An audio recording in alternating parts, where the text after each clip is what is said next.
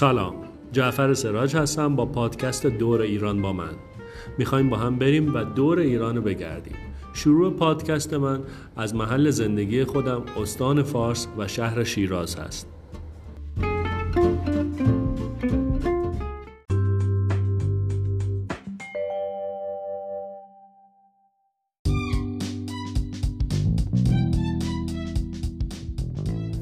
نیم نگاهی به استان فارس. استان فارس از استانهای جنوبی کشوره که نزدیک به 133 هزار کیلومتر مربع مساحت داره. این استان حدود 8 درصد مساحت کشور را در بر می‌گیره. استان فارس از شمال به استان اصفهان از شرق به استانهای یزد و کرمان از جنوب به استان هرمزگان و از غرب به استانهای کوکیلویر و بای رحمت و بوشهر محدود میشه.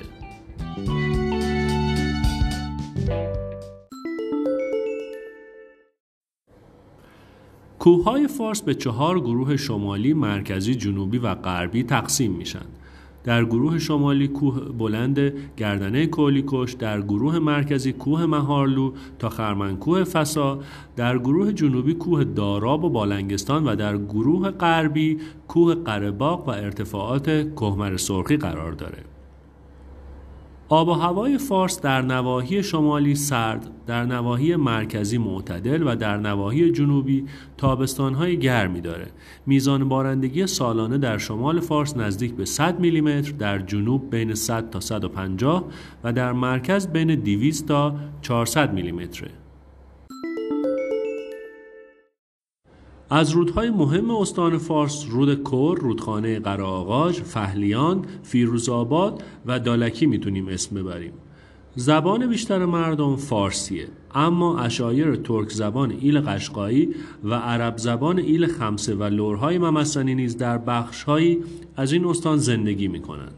استان فارس یکی از مناطق مهم عشایرنشین ایرانه بزرگترین ایل ایران که همون ایل قشقاییه با داشتن شش طایفه بزرگ درشوری، کشکولی، شش بلوکی، فارسمدان و عمله و 307 تیره همچنان به شیوه کوچروی زندگی می کنند.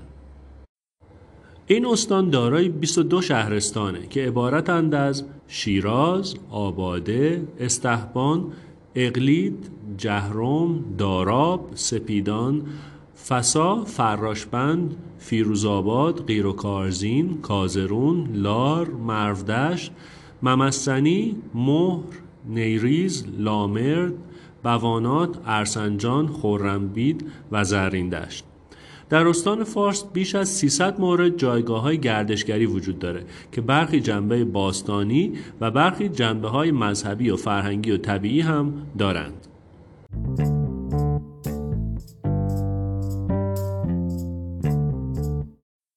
خب در پایان معرفی استان فارس می‌رسیم به بخش تاریخ استان فارس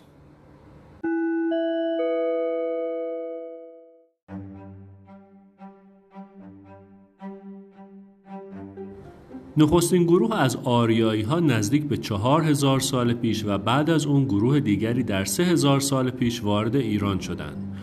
پارس نام یکی از اقوام آریایی که راه خودش را از کرمان به سوی فارس پیش گرفت و چون مرکز فارس منابع آب بیشتری نسبت به نقاط دیگر فارس داشت این منطقه را برای زندگی انتخاب کردند و نام خودشون را بر این سرزمین گذاشتند.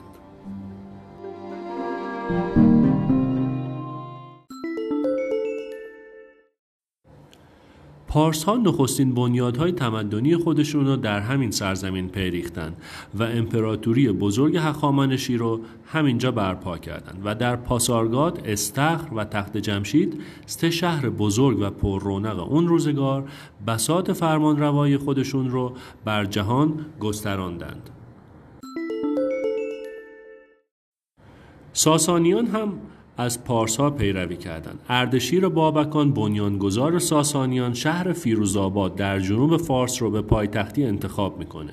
چنانکه هنوز هم خرابه های کاخ اردشیر در اونجا برپا هست. آثار بسیاری از هخامنشیان و ساسانیان و اندکی از آثار اشکانیان در فارس پشتوانه غنی فرهنگی این استان به شمار میره. واژه پارس بعد از چندین نام کشور شد و به صورت پرشیا در زبان انگلیسی، پرس یا پرشین در زبان فرانسه و با اندکی اختلاف به زبانهای غیر ایرانی راه پیدا کرد. فارس عربی شده واژه پارسه که نام امروزی همین استان هست.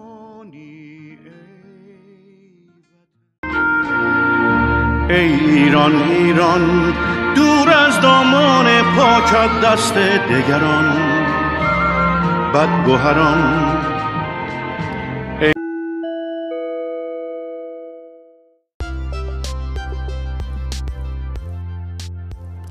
خب اینجا اپیزود اول ما تموم شد. معرفی استان فارس. در اپیزود بعدی ما میریم که با شهر شیراز و پیشینه تاریخی و فرهنگیش آشنا بشیم. اگر از این اپیزود خوشتون اومد خوشحال میشم. اینو به دوستانتونم معرفی کنید.